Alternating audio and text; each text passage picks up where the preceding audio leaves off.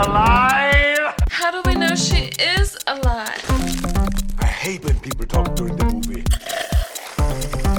No wire hangers ever! You are tearing me apart, Lisa! Your stupid minds! Stupid! Stupid! Relax. It's all in bad taste. Coffee bags. Coffee bags. Can we not just do 10 episodes on this? On, Just on what, Ryan? on Atla, I don't like when you say that. It sounds like it's like some kind of cult. It is. Avatar, Atla. The Last Airbender. What was it? No, I was going to say something. What was I going to say? Wait, wait, hold on. One who has eaten its fruit and tasted its mysteries. Nope. No. Um, uh, shit, what have I done? Oh, shit. Who knocks at the garden gate? One who has eaten its fruit Oh, fuck's and sake. tasted its mysteries. Hannah's allowed in. Just me and Hannah this episode. Yeah, good luck with that. Right, welcome to Aftertaste, the show where we continue to talk about our best worst films or the properties that inspired it. In this case, we are going to be covering the world of Avatar: The Legend of Aang or Last Airbender. It's actually got two titles, hasn't it? What's ours? Because Legend of Aang and Last Airbender are both its like The subtitles. The Last Airbender is Yeah, going to be. Yeah. No, Legend of Aang is also one of the subtitles. I think it's in, like either America or it's like in a certain type part of Europe. It's called like Avatar: The Legend of Aang. And that sums up everything Liam knows about Avatar. Pretty much, yeah. I'm a massive thing is I am a massive fan. and I've seen the show through once, and I've seen I've seen Korra once as well, and I absolutely Seen Korra twice.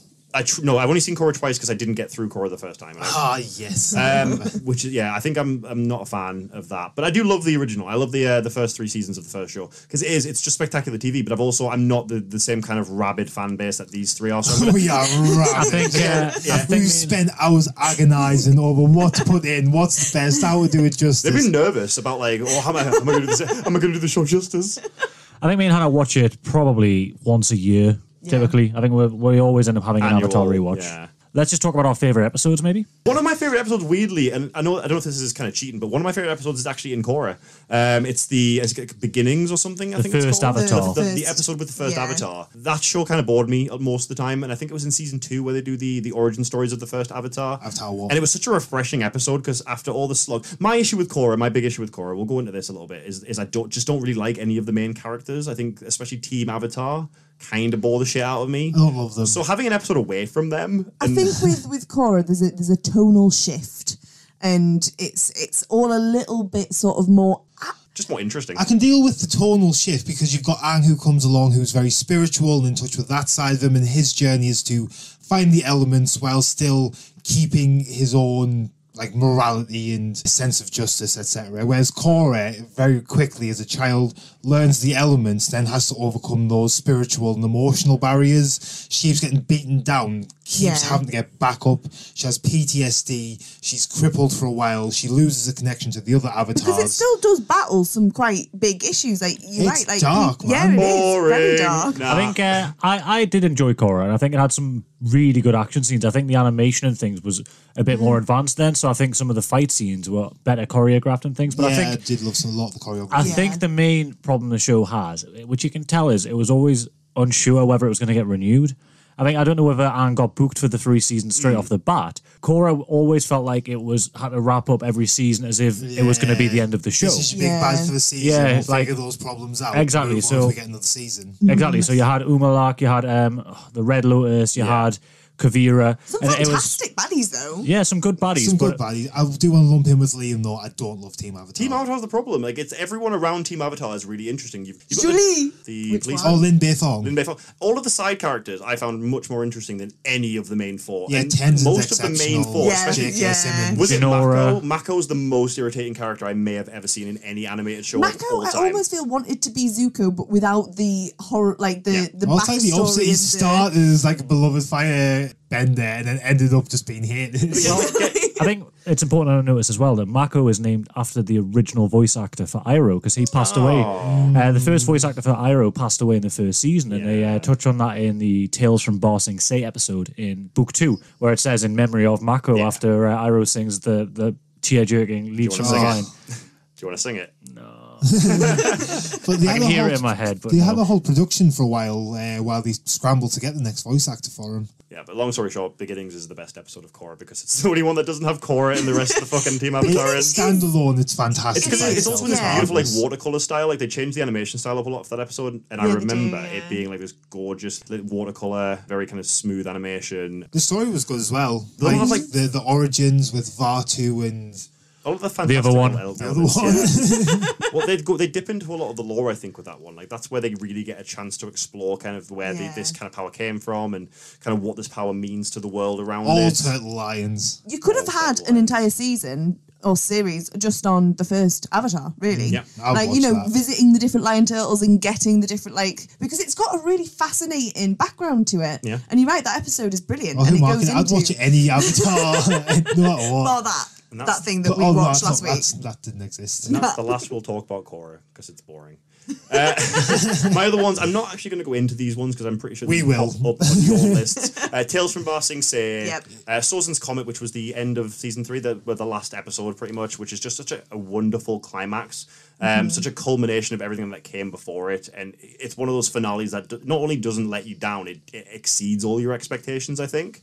Um, Ember Island Players is a massive one as well. a one that I kind of didn't see on many best of lists is the end of season two. I actually really appreciate the Crossroads of Destiny. The episode's called. That's on my list. I'll get. In, I'll go in detail. Um, and I worry. remember a lot of what I liked about it. It kind of felt like that Empire Strikes Back moment where the all of Team Avatar kind of lose their big fights. It just feels like you start the beginning of season three on this really dour note. It just feels like the Last Jedi almost. Like I'm bringing making all the Star Wars references now, Jack. Fuck you. Um, but they they were my top five. Like, and I think the other three, I think you're going to delve into a little bit deeper when you guys go through yours. So I think my three would probably be the finale of season one, uh, which I think is just double down, uh, having just watched the shit Oh. M Night Shyamalan film. Yeah. seeing how that should have been done. I think there's so many beautiful elements in that film. I love the monochromatic way it goes when the, the moon gets blocked out and the only light you see is the fire bending Yeah. Uh, and, and Aang's water bending and everything else is in like grayscale, showing like, you know, the contrast and that's like so well done. The whole the whole yin and yang thing as well works in that. Mm. It feels like it's given enough time and enough exposition to feel weighty, whereas it just had nothing in the film. Again, we talked about this slightly where Zuko like tries to save tries to save Zhao and just shows those moments of character redemption. You know, Suki becoming the moon.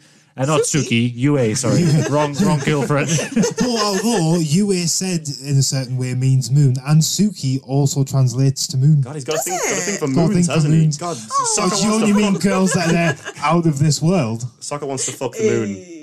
But there's just like there's so many like really nice moments in that. And then there is just the best avatar state sequence in the entire show in oh, my I opinion sure, yeah, easy. just Yeah, where he just fucking wreck hulks the Fish entire massage. wreck hulks the entire Fire Nation army on his own. I think it's the best Avatar sequence in the entire He turns into a giant kaiju, doesn't he? He's this massive like Godzilla monster, and I think it's something that the movie didn't have balls, didn't enough balls to follow through on. Yeah, You also have that really fun scene where Iroh comes in, is like, "You dare touch that fish, and I will fuck your deal."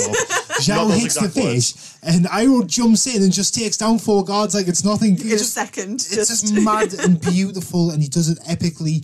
And in the show, in the movie, even they try and play it off as he's got like all his powers, and he can firebend out of his hands, and nobody else can.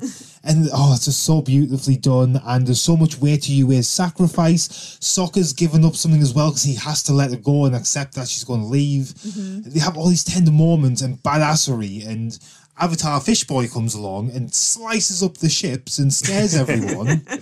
You have that epic battle between Zuko and Katara as well in that episode. which in the movie again was like them splashing each other for a few seconds. but the, the beauty about that was you really saw them sort of work with their actual elements. Like was Katara a was, dance, it was thrashing beautiful. Zuko during the moon, and then obviously the, the sun comes up and he goes, as you know, your power comes from the moon, and I draw mine from the sun, and then just obliterates her back. And it's that sort of they've constantly got the balance and how the nature of things work.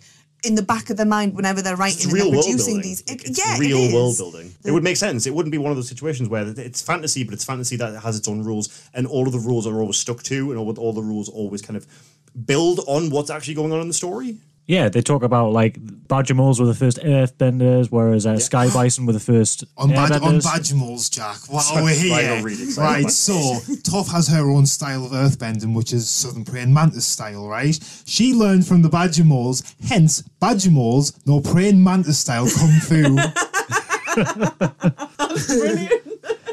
But no, you're right, Jack. The earthbending comes from the badger moles, the firebending comes from the dragons, the airbending comes from the sky bison, and the waterbending comes from The Anyway. moon. the moon. the moon, yeah. One of these things is not like the others. Can you guess which? well, to be fair, it's a funny one because, like, again, like the, they rely on fire for that, but then earth and air are just absolutely fine. Don't bother. Like, Yeah. as long as they've got air to breathe and earth to shift, they're like the most reliable of ones. Where the water and the fire is reliant on astral beings, isn't it, or cosmic cosmic entities? You know. Another one I think is, as you mentioned, Tales from Ba Sing Se, which is. please. A bit like, just reminds me of, what was it, A Day in the Life of Springfield one? where it's yeah, just like, yeah. It's one of those, like, Short quick- quick- short films about is- Springfield. yeah, which in itself is a kind of a Tarantino esque playoff of like these scattershot little mini stories, Yeah, isn't it's a filler episode, and yet it, it makes these top lists. Yeah. I yeah. I cried at that episode the first time I saw it with Oh, Iroh, you know, just going around helping everyone else and then just shedding a tear for his son who died trying to take don't. Sing Se, you know? Mm. It's it's brutal. I mean, Cry every time. I feel like it's a skill as well when when a director or when an, when an animator can do an anthology and make it kind of seamlessly blend together and have that emotional impact. Like you're doing, you're telling the story of five or six, seven characters in a Mm-hmm. in the same amount of time that you have to tell a normal story, and yet you're all making them all Because if successful. you break if you break that episode down, right, you have Toph and Katara who go have a spa sesh. Makeover, Yeah. nice and light and You've breezy, got Sokka who goes to a poetry sesh. and slams that poetry. Momo who makes poetry friends. slam. Yeah. Well, it's was it haikus? haiku, Yeah. yeah. Momo makes friends with some alley cats. Aang makes a zoo, Yep. and Iroh just Gives lights us a our candle. emotional Yeah, ways. lights a candle for his son, and Oh, that's it. Zuko, Oh, Zuko's Zuko goes on a days. Date. It's literally- like I, Iroh part his hair in this horrific hairstyle, and for a while I was thinking, Iroh made a mistake. What was he doing? But no, no, no, no, no. Any self-respecting date would immediately either muss that hair up or make a joke about it, giving Zuko that human attention or affection or an icebreaker. And he knew what he was doing. he Iron Man is planted that hair. sentient. He just knows all. He knows all. But again, it's like it, what- it, what the show does so successfully, and what the movie failed to do was it does it, it cares deeply about its characters, and it wants to explore every every facet of There's a their full life. episode where it's just what happened to Appa while he was gone, because Appa was gone for a couple of episodes. There's a full episode where it's this, you know, Sky Bison, they can't speak or anything like that. And it's one of the most emotional Yeah, episodes. so much. Yeah, because So we give a because we give a shit because you know they've earned it. There's a Facebook group that I'm part of that did the most hated character segment. the winner was the circus trainer that had Appa. Not the Fire Lord, it was a circus trainer. true villain of Avatar.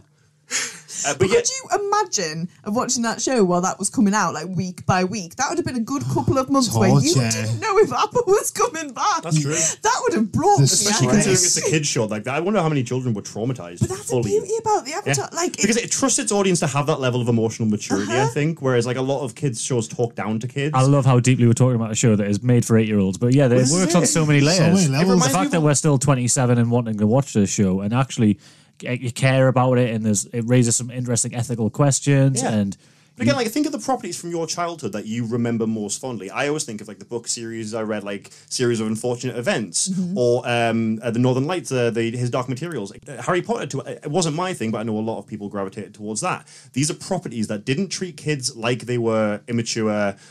Unable to handle those dark, those mature, those serious topics, and Avatar is exactly one of those shows that it respects its audience and, And it the more, respects the more how- you go yeah. back as well as a child, and the more you rewatch these, the more lessons you can take away and actually Mm-hmm. implement anything Iroh says you should be doing. I honestly Well- think if you're a parent and you have kids and you haven't shown them this yet, and if they're of that age, this is the perfect Yeah. time to do it. show them. jumping back on that Iroh point. Hmm, delicious tea or deadly poison. this will either cure me or make me go blind. it worked. Um, Jack, got some more? Uh, Zuko alone, definitely another highlight reel. Remind me of this one. 'cause This I'm is having a one bit of of trouble my remembering favourites. So as well. in the episode previously, Zuko's like, we shouldn't travel together anymore to Iroh, which is just like heartbreaking Yeah. as a viewer to watch. And then Iroh just says, well, just take the like a big ostrich thing that they use like horses. He was like, well, just take the horse. And And it's just Zuko who like ends up in this Earth Nation town and ends up fighting off this group of well, they were, they were the military, weren't they? But they were just bullying the civilians They and the Earth bossing them around. Yeah. Yeah. Right. and they were just bullying civilians, bossing them around, and he was kind of sticking up for the little guy. And then they find out he's a fire uh, Fire Nation, and then is just immediately vilified by the entire town. Just a, a really nice character development Yes, one for It's really Zuko. emotional for Zuko because at this point we're still thinking like, oh, he's the major villain, like he's such a dick. All he's doing is chasing the Avatar, uh, and it's really touching. And fortunately for us, they were going to have Iroh be that strict with him all the way through. That was the intention for Iroh's Okay, character, okay. but instead they made him like the warm, Tender. uncle So happy that they made that choice. It's a great psychological episode that digs deep into Zuko trying to have different motivations. He's going to steal some food from someone till he realizes that he's getting food for his pregnant wife and he feels bad about it. He learns a lot, but then is still betrayed at the end and is like, You're Fire Nation, you're automatically bad. But you'll Yeah. also get to see his backstory where his mother is banished from the Fire Nation. It's almost like what made him the, the way he is, isn't it? Like a lot of shows wouldn't delve that deep into its antagonist's background. But again, it just it's a show that wants to treat all of its characters with respect and it wants to fully explore them. Arguably has one of the best The char- character arcs, arcs. yeah. Well, not even arguably. Well, yeah, it's just the is. best character arc out there. Like You're right. it's- It's someone who is so unroot forable at the beginning, and yet by the end of like, well, not even by the end of book three, but like halfway through book three, was my favorite character. And when he Mm-hmm. pops up in Korra, like that was probably the highlight of Korra for me as well. When the old characters pop up, Whoa, who's your favorite character? Don't get me wrong. If it's Zuko, it's a very good choice. Zuko but would be top three. I And think. Iroh, Iroh is the best character. Iroh is the best. Iroh's character. fantastic, but Iroh's consistent. You're right. Like Iroh's got that consistent level of, of, of he's always wonderful. But I always I get I get like an extra level of warmth when it's a character who's come from kind of. It feels well earned with Zuko. Yeah. Whereas Iroh's always been great. Yeah. Yeah. But Iroh is just the MVP, isn't he? He's wonderful. I mean, In and out. that scene where he just like a hundred, you know, bossing say, uh, blah blah blah, return to my scene of my greatest shame, and and then just fucking destroys the outer wall in a single hit. and it's just Tears like, it down. oh, honestly, like you, you probably like fucking go on, son. You the know? liberator of Ba Sing Se. What was the scene we watched? Because I can't remember the episode that when he uh, put the tea in his mouth and started fire breathing everywhere. That was again, it's just he's actually Oh. badass Oh, he moments. does a demonstration of why they call them the Dragon of the West. That's what it. Azula, Azula's captured him and he's surrounded by Dai Li agents. He just takes a sip of his tea. and It's more of a demonstration, breath. really. like I, I aspire to that level of badass. Like Everything he does is badass. He escapes out of the building by using lightning to shoot through a wall. yeah, man, that's how you do it. Have you got any more on your list? Or was that I think season two is just great for characterization in general, though, because there's lots of little stories there. Because there's not loads of huge plot points in season two, but there's mm. lots of more like nice, nuanced little character arcs instead. Yeah. Season one's the big arc with the big battle at the end. Season two takes a lot. You know, there's it's a it's a full season, and mm-hmm. all the re, you know the, the major plot point is the Fire Nation take Ba Sing Se and Av- Aang gets injured. Because the Earth Nation's a big place as well, and they really take the mm-hmm. time exploring through it. And as Hannah said in the previous episode, like the world building is impeccable in some ways. You know, the water tribe, all of their places look like, yeah, if we can manipulate water, this is how our civilization would mm. look with the ice walls and things. Ba Sing Se is this monstrous, sprawling city with these ridiculous earthen walls, which would only be, it's like they've built it around knowing that this would be a huge, huge integral mm-hmm. part well, of their they've got community. no gates in Ba Sing Se, do they? There's it's also just, no it's- walls. It's, just walls There's because also they no war in can. Ba Sing Se, Hannah. Oh, there are no walls in Ba Sing Se. there are no walls in Bossing Say. And the air temple, like I love the is I think it's you find it in season three with the like the upside down beautiful. air temple that they mm-hmm. spend quite a bit of time in as a base camp.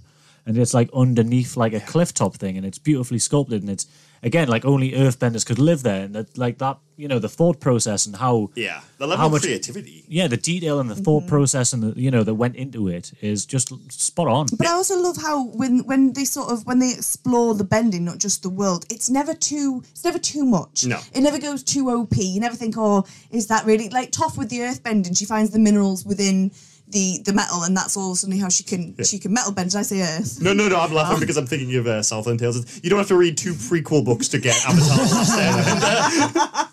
No, keep sorry, keep going.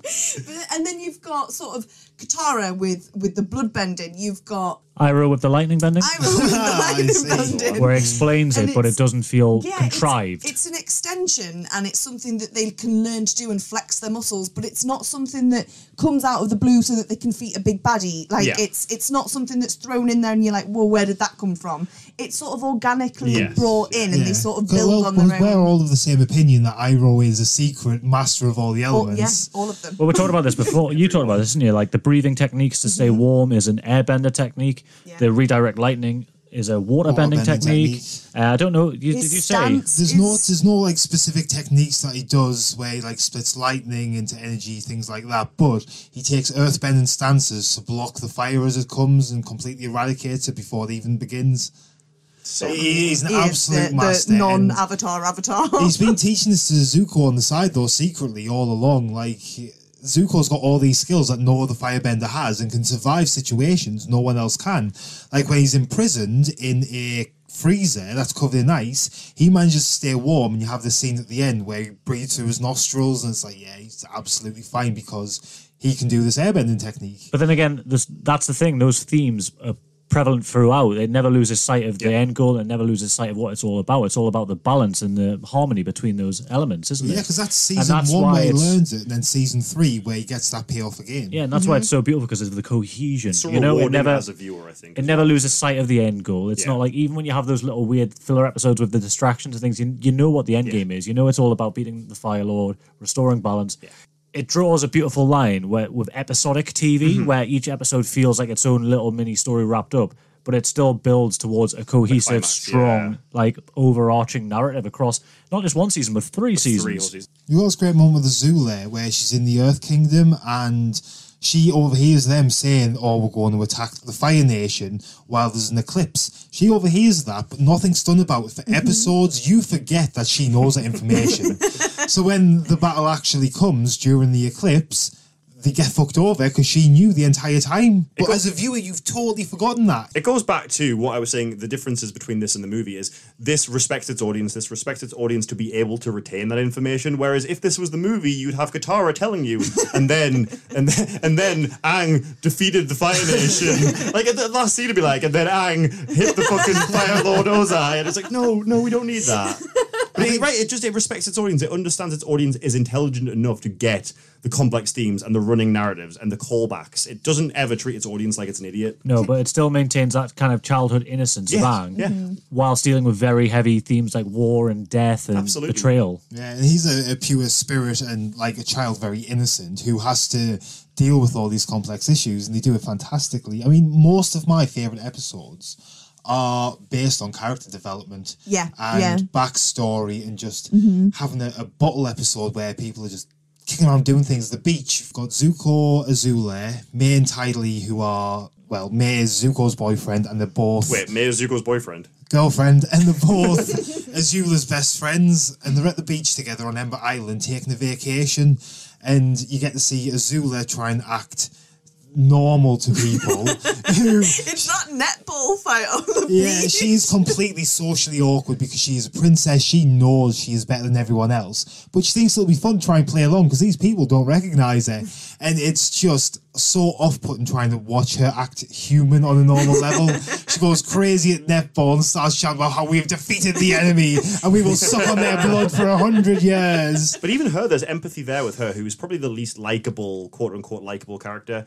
And yet you still have that level of sympathy with her at the end of that episode. It shows her as a, as a human. I mean, obviously on the beach at the end, they all discuss sort of like what makes them them, and they go into Their the backstories. traumas. But you've even got it in the party where Azula's jealous of Ty Lee, Yeah. and she says, "I'm jealous," and uh, Ty Lee is Getting all the attention because from boys. Yeah. And Ty Lee's like, oh my god, why? You're so beautiful and smart and gorgeous and powerful, and you can do anything you want. And so it like, yeah, that's true. But, you know, sometimes it would be nice. Are we Then she going to talk about that episode without skipping over Chan and Ruon-Jian? Chan and John. the integral, the, the, the real MVPs of the entire oh, season. Oh, they provide the house party in, and it's a very relatable episode to those bad guys and the sidekicks of the bad guys, just the minions. Yet they're getting so much depth at the end, where they're all sat around the campfire, and one's like, "I was one of a hundred children, and I was treated, I was just treated as a number rather she than a was girl one that of ran seven, away." which is what Jack is. What Jack is? Maybe has the Why aren't you a issues. circus freak yet?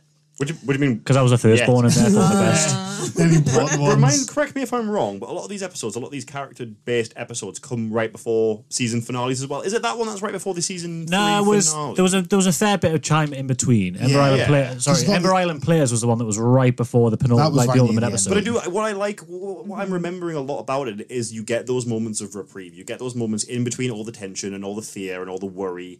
It allows its characters to have a little bit of a breather, and then it, allow, it allows the audience to have a bit of a breather too. It's like, yeah, we are this. We are trying to tell the serious story. We are trying to tell the story that's multi-layered and multi-textual, but we're also here to have fun. It brings It doesn't joy forget to that, the yeah. darkest of sort of It's, times. it's so Yeah. the day before the invasion episode where Avatar's hallucinating Appa, Appa and Momo fighting as samurais. Yeah. You know, it's, With it's the chanting brilliant. sheep, I think that's one of my all-time favorite quotes of the thing. Is Which just one? where Momo turns around and goes, "You, my friend, are a few plums short of a fruit pie." it's just No, Fire Lord Ozai, you have forgotten your pants.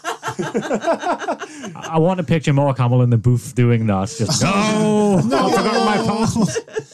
But I mean, another one is the storm and the blue spirit, which is the episode right after it. The first one shows you Zuko's backstory and Aang's backstory, and Aang running away from his avatar responsibilities and getting lost in the iceberg, and that shows you that your protagonist here, who is so light and breezy and carefree, isn't infallible. He has mm-hmm. issues. He caused these problems, and now he has to take ownership of them. And Zuko, we see how he gets his scar through speaking back to a general and saying, You shouldn't fuck over your own soldiers. They fought for us. How can you just betray them like that? Showing that he does have a good heart and thinks the right things. But and he's Zuko, punished for it. and empathy, exactly. Empathy was was Pain. Pain in a nutshell. Yeah, empathy made like everyone turn against him. So you can see why he was constantly battling with himself. But that's that's it. You get so much into sort of dichotomy why of the they think, character. Mm-hmm. how they think, and you can empathize with every single one of them because they tell the story so well. Yeah, so that one shows their like uh, personal emotional journeys, and then the next episode right after the Blue Spirit is where Zuko rescues Aang from the Fire Nation, where he puts the mask on and only uses his swords. It's so well done in the film. Let's be honest. Shut up. That episode's supposed to show their like actual practical relationship, where the last one was emotional. This one is in reality, how's their relationship work? Zuko needs to catch him, but isn't a, a bad guy, but he also needs to rescue him so he can capture him, reclaim his honor. And it brings up a lot of complex questions on do I hate this person? Could hmm. we have been friends? Like Aang's giving him an easy time and being like, you don't have to be like this, but Zuko feels trapped. His dad's hmm. the only person who can restore Well, his you honor. can tell he feels trapped because there is an episode in the first season where Aang turns around to Zuko and says, We could have been friends. It might have been in one of those two episodes, actually, where he turns around and says, We could have been friends. And then on the episode where Zuko joins the gang, he relates that back to him. You can tell that Zuko's, it's something that has been Yeah, running through like, you his saw good in me once. Like, you can see it in me again. Oh, so good, man. It's like the only person who's like, other than Iroh, who's actually been willing to give him a chance. Yeah. So one of my favourite episodes is Sokka's Master. Remind me. So again, there is there is three plots really to Sokka's Master, and they're all brilliant. The first one is just Sokka becoming a badass sword fighter and finally getting sort of like the recognition he deserves. Because the rest of the benders all get their individual masters, don't they? Yeah. They all get to learn from someone yeah, before, detailed. sorry, before we go fully into this episode, this is like how you do that character. We, we, me, me and Ryan are currently rewatching Buffy, and you'll you'll pick up on this, Hannah. Like, Sokka is the Xander of the group. But Yeah, he's the- unlike the powerless Xander, one. unlike Xander, who gets nothing to do, they, they, they just didn't know what to do with him. He didn't know how to make him cool. Mm-hmm. Sokka, they actually do give him something Sokka, cool. he, Well- he becomes like the glue to connect them because like when when he goes off to his master, the other sort of plot line, there's there's three, and the second one is just the rest of the Oh, gang it's wandering so around cute. missing Sokka It's so and not knowing how to like read the maps or look They at the try timeline. jokes and they all can't flop. make any jokes. No one ever thinks that about Xander. But the uh, the the winner, to be fair, the other, the third plot line is just Iroh getting ripped to shit, and it's just amazing. I think I remember that. Yeah, he's, He's nobody's in in prison. he's he's, in jail at just this doing point. fucking pull-ups every time the guard's are away. One hand One-handed pull-ups pull-ups. He's pretending to be like- weak anytime they come in, like he's a crazy old man who's on his last legs. But what what's lush about about that and about sort of the Sokka element within that episode is at the end as well. The master gives him a Pai Sho tile. He gives him the White Lotus tile. So Yeah. they've recognised that Sokka is probably one of the most intelligent ones that they've come across. That's an It's like- invitation. yeah, it's an invitation to their society, the utmost The Order ranking. of the White Lotus. Yeah, Like it's oh, That's how you do. That's how you do a potential filler character, a character who, yeah, is underpowered compared to the rest of them. Potentially could just be fe- fell by the wayside and, and forgotten. That's how you do that right. Yeah, he makes all the plans. He makes uh, blueprints for new technologies. He makes the levity and jokes. He's the adult of the group, and he has to make sure that the kids actually stay in line. Cactus juice. Cactus juice.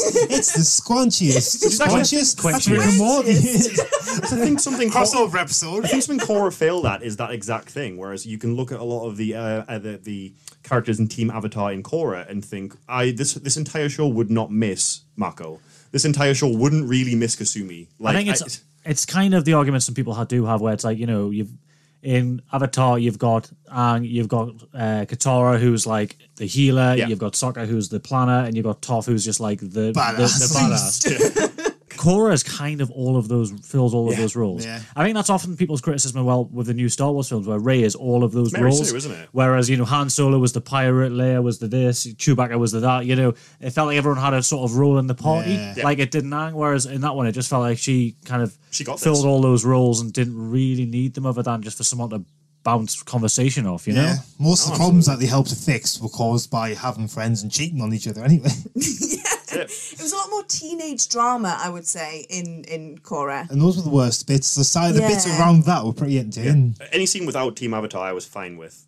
Every scene with Team Avatar, I hated. Varrick was the best. I love Varrick was great, yeah. Tenzin was obviously great. J- Well, J.K. J- J- J.K. the, the Simmons is immortal amazing. J.K. Simmons too. if you're not currently watching Invincible, that's another show you need to go to Absolutely. immediately. It's fantastic. One of the best J.K. Simmons roles I've ever seen. He's brilliant in everything he's in, but specifically, he kind of brings the, the role of Tenzin to life for me. And again, anytime he's on screen, you, you're just happy he's there, detracting from the boring ass bullshit that's going on. With He Korra. clearly tries to keep the peace of like his father Aang all the time, but has clearly inherited the anger of Katara. At Well, that's part of the problem. He's so attached to being spiritual that he can't detach from the world He's and got a- actually reach Well, if you, spirituality. at one point, you've got to remember he would have been the only airbender, and a he wasn't the pressure. 50 years. It's a lot of pressure. Yeah. Like he wasn't the avatar to like protect himself. He was true. literally just an airbender and he had to reproduce, otherwise that entire thing was dead. Like I've got that. a question whew. for you three specifically. I think, well, it's me as well. How much do you think Korra's, not backlash, because there are some people who really like that show, but how, how much do you think some of the pitfalls in Korra are just from it being in the shadow of Avatar? Uh, how much do you think if that show came maybe first, it wouldn't have faltered as much? I've got a huge deal of respect for Korra because they've taken it and they've lifted it up and they've gone right 100 years. What's changed? Mm-hmm. Well, metal bending's a thing now, so that would have massively, you know, the thought Yeah. about Yeah. what are the ramifications of these things becoming mainstream. Yeah. you know, metal bending can massively create industrialization. Like Mm-hmm. Toph basically made the 21st century by inventing metal bending, didn't she? Yeah. At God, times, Toph. I think it's a little bit heavy-handed done. Like everyone, can, like loads of people can lightning bend and metal bend now, Mm-hmm. and I don't know whether or not that would be the case because it, it makes it feel a little bit less special. Yeah. But at the same time, I get why they've done it for world building purposes. Because Yeah. with lightning comes electricity. With you know, with lightning and metal comes electricity, and that creates radio, TV, cars. You know. Yeah. Um, yeah. And I, I you know, I, I think they do a lot of good things, and I think they try to build on that legacy well. I think, as you said, they build really well on the lore of the Avatar Mm-hmm. in terms of like the first Avatar stuff and.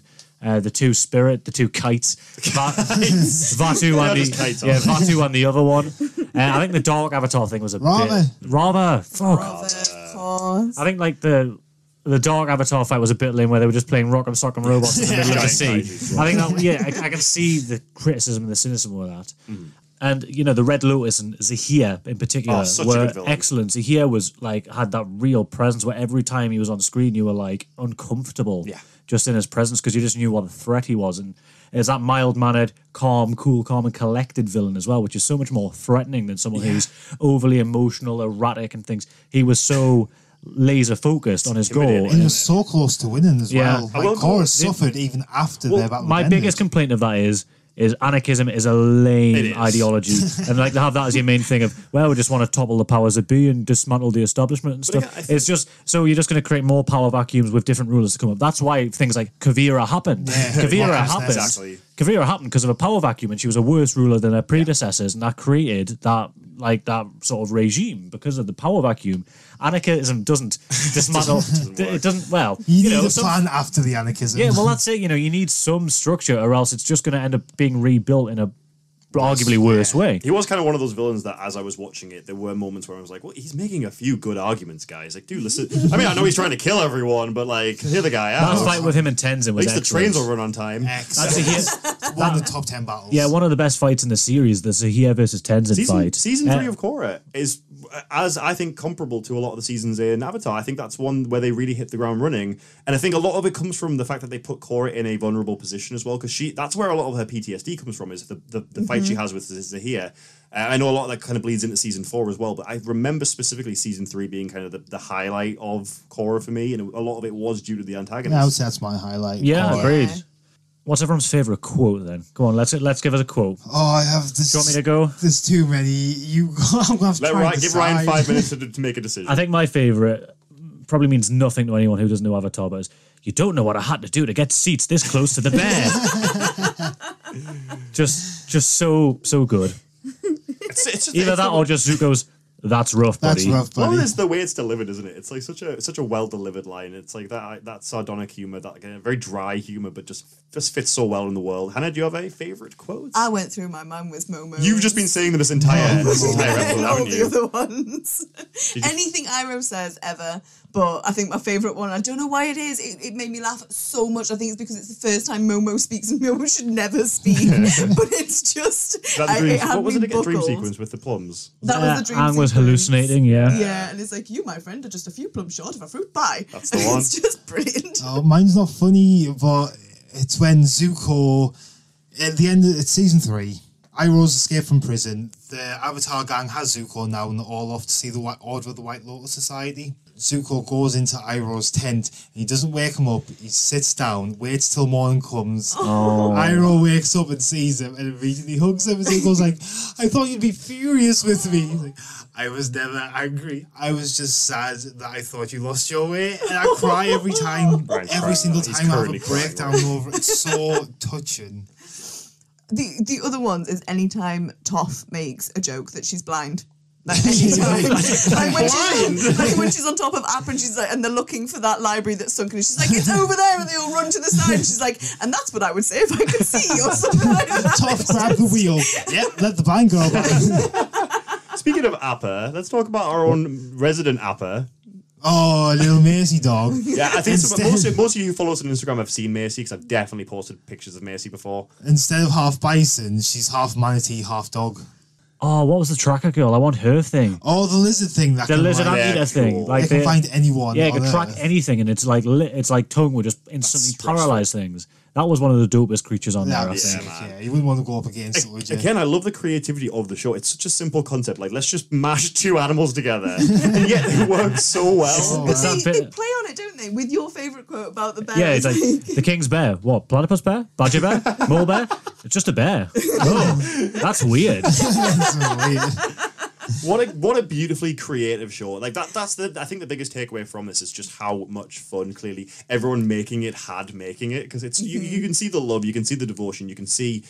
The, the amount of things they played around with that a lot of you know what I, I good on Nickelodeon for letting them be this Oh, creative and letting them be this expressive Thanks, with the TV show. But so, like, subversion has pretty much lost all meaning over the last couple of years. We expect subversion, but back then, we, we didn't see it coming. Like, you have the crossroads of destiny that Liam mentioned, hmm. where it's the end of season two. They're all fighting under Ba Sing Se. You've got everyone there Azula, Iroh, the Avatar gang. Um, Zuko has to make a decision whether to betray Iroh and the Avatar, go with Azula back to the Fire Nation, claim he's killed the Avatar. Azula shoots Aang in the back as he reaches the Avatar stage. That's the moment. Bullshit. By the way, right, go Azula for being pretty much the only villain ever, Ever for taking the opportunity Avatar. of Yeah, the man. startup of like the the. Yeah, we good expect guy. Aang's like this is his moment. Avatar stage, here we come. He's went the blue eyed. He's got lights flashing. He's going to kick ass. And Zula, out of nowhere, lightning bolt in the back, takes him down. We don't see it coming for It's a such second. an Empire Strikes Back moment. It is. It's that moment where you're right, complete subversion of expectations. And again, a lot for a child audience to deal with. Like their, Because their, their Katara- protagonist is just lost. That was Katara the end of the season. Oh, sorry, I was going to say, like, how long was it until they saw what happened? Yeah, Like, how many- again, how many children were traumatized, just screaming like he's dead? Right, even earlier on in the episode, you have Katara and Zuko who are in prison together, and she's willing to use the spirit water to cure his scar on his eye. They get close and have that moment of, mm-hmm. Oh, Zuko's going to join the Avatar crew. Like, he's over his honor and stuff. His uncle's finally gotten to see sense, and he's going to do the right thing. And at the very end, when it's crunch time, he makes the wrong decision. He goes with Azula, he betrays Iroh and puts him in prison. He lets the Avatar and Katara go, even though they think the Avatar's dead. And he goes back to his nation and he finds out that everything he ever wanted doesn't mm-hmm. make them happy. But again, I think that also plays on a massive difference between Avatar and Korra, and it goes back to what Jack was saying. Would they have had the balls to do that at the end of a season two if they weren't already confirmed for a season three? That's it. I think they they missed those like long-standing moments Yeah. because they were constantly just doing it one season at a time. I think you know. I think there was quite a lot of developmental issues, and they didn't know whether they were getting renewed by mm. Nickelodeon. And I think if they'd been said right, you've got three seasons, or you've got four seasons, because Yeah. that's Korra got four, didn't it? Got four, yeah. And it says right, you've got four seasons, guys. You know, I think they could have made a, a more Something- well-rounded a product. Yeah. There's some beautiful moments in Korra, and like we're slating it just for like last time I checked. This was a while ago. Mm-hmm. Avatar, uh, Legend of Aang, or Last Airbender, or whatever you want to call it, on IMDb is like a nine point one. Yes. Korra was like somewhere between like eight point six or so. it's still very It's not. rated. Yeah, it's still excellent television. I Oh, know we're, well, the only it. reason we're slating it is because the bar is so damn That's, high. that's it. It lives in the shadow. It- It's kind of almost uh, symbolic because they have that big uh, Aang statue in uh, in what's the city called in Korra? I can't remember the name of the city. And they Oh, have that Cen- big Central City. and like the, It's new something, isn't the, it? the theme it almost is Korra is living in Aang's shadow. Like it's literal like visual symbolism. But then also the show Korra is living in Aang's shadow. That's the real only reason I think I had I had I do have issues with it. I don't think it's a perfect show. It just it does it does detract from it again because you are trying to live up to that expectation. yeah. Yeah, it's, it's a hard expert one to follow. I mean, you have the episode with Katara getting revenge for the person who killed her mother. Zuko goes on this one-on-one trip with her and tricks her into forgiving the man who murdered the mother, and she has It's this very whole arc of Iroh-esque of forgiveness. him. Very Iroh-esque. 'cause Iroh makes that quote to him. Sometimes the only way to help yourself is by helping somebody else, and he ingratiates himself into the crew by going on adventures with each of them. Except Toph, poor Toph. Except poor Toph. but it's just it's so nice that they have that moment of he's went out, tricked her, thinking that oh fuck, they're both gonna go. He's encouraging her to commit murder, but in the end, he had good motivations he really has done a turnaround as a character. But they can, they can.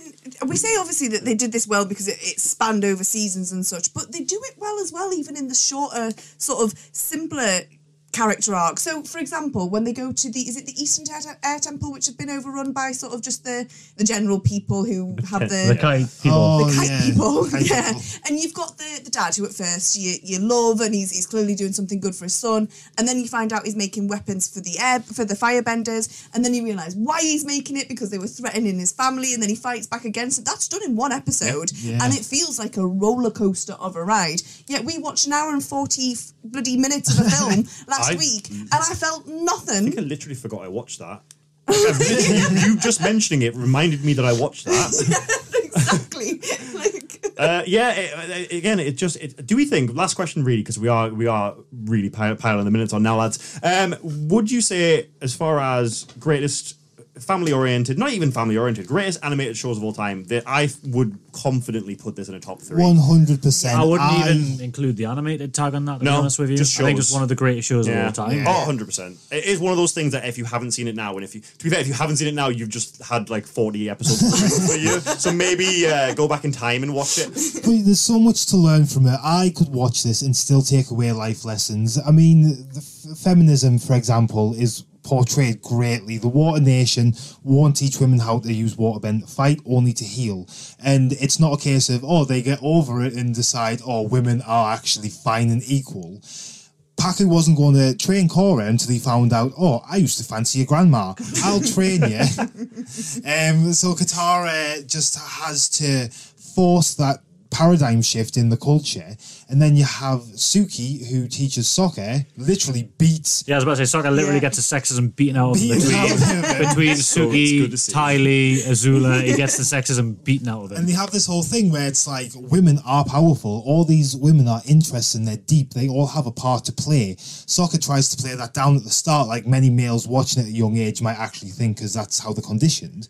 but as we go along, it's like, no, women can do anything you can do, Sokka. But on the flip side of that, it also normalizes things like men feeling emotion. Yeah. It, it, it, Zuko's a big, big example of that. you see so many men cry and get in touch with like like what who is it that gets into is it Aang who gets um put into the prison you've got like the four big burly dudes mm-hmm. that are telling him to just go for it just go tell her that you love That's a it you lovely want to scene. do it That's a great scene. it's a fantastic scene It's so good. and that's what it, it, it breaks down all of those barriers Everyone and just reminds that a person is a It person It almost feels ahead of its time because what 2004 when it first Yeah. Yeah, right? then there's the LGBT bit at the end of Korra as well, isn't there? Where it's implied that Korra and Asami Yeah, they kind of run off together, off. don't Although they? I think there's a bit of controversy surrounding whether or not that's just baiting the LGBT community. It's like, oh, we were not actually going to explore it, but they're also Yeah. bi. It's not. Yeah, it's not the bravest way of No. doing it. It's Yeah. implied and inferred rather than showing.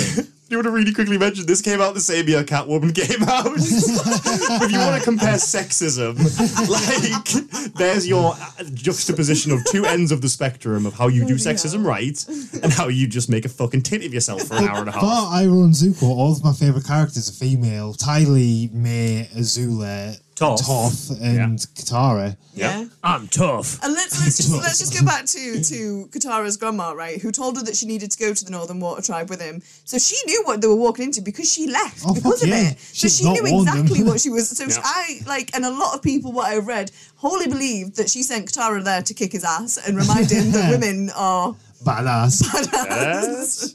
No, it is a wonderful show. I, I, I if anyone any more points they really want to delve into, we're happy to uh, go a little bit longer. But Honestly, we are. I think we could do an entire I series. could, I could just keep this. going and going. Like, I want to talk about Azula's descent into madness and how she doesn't actually deserve a redemption arc because you sometimes you need a villain. Fire Lord Ozai, we could talk about that some more. How the Ryan battles go wrong. right. There's the spirit world, which we've barely touched on. There's the comics. We need to find out what happens to Zuko's mom, what happens to Azula after the show ends. These Going have back into answers. the previous just avatars, like don't Kyoshi? have time. Actually, No, really quickly before Can we we get- scrap this and just make this our thing?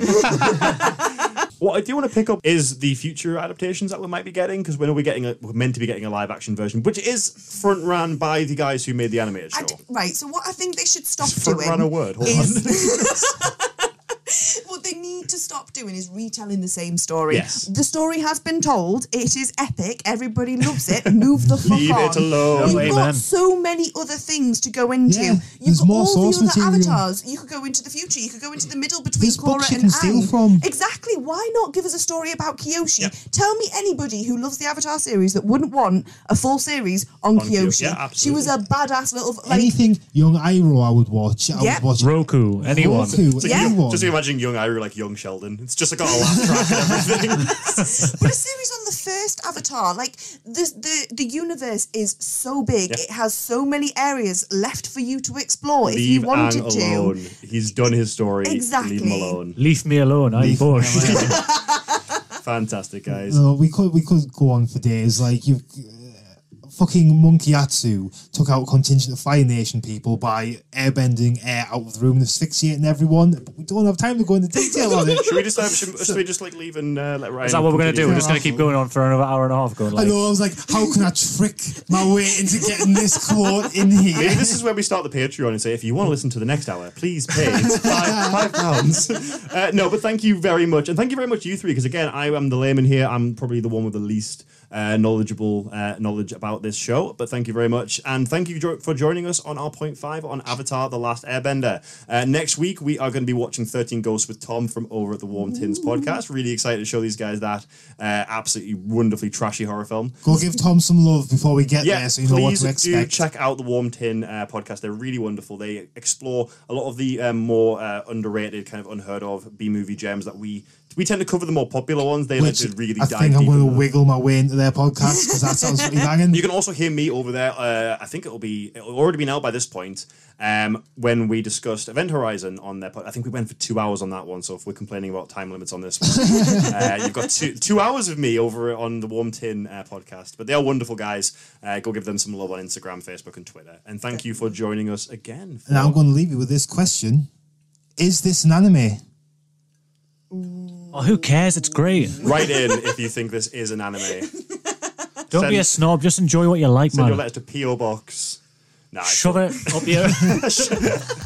Uh, see you soon, guys. Thank you for listening. Love you. Bye.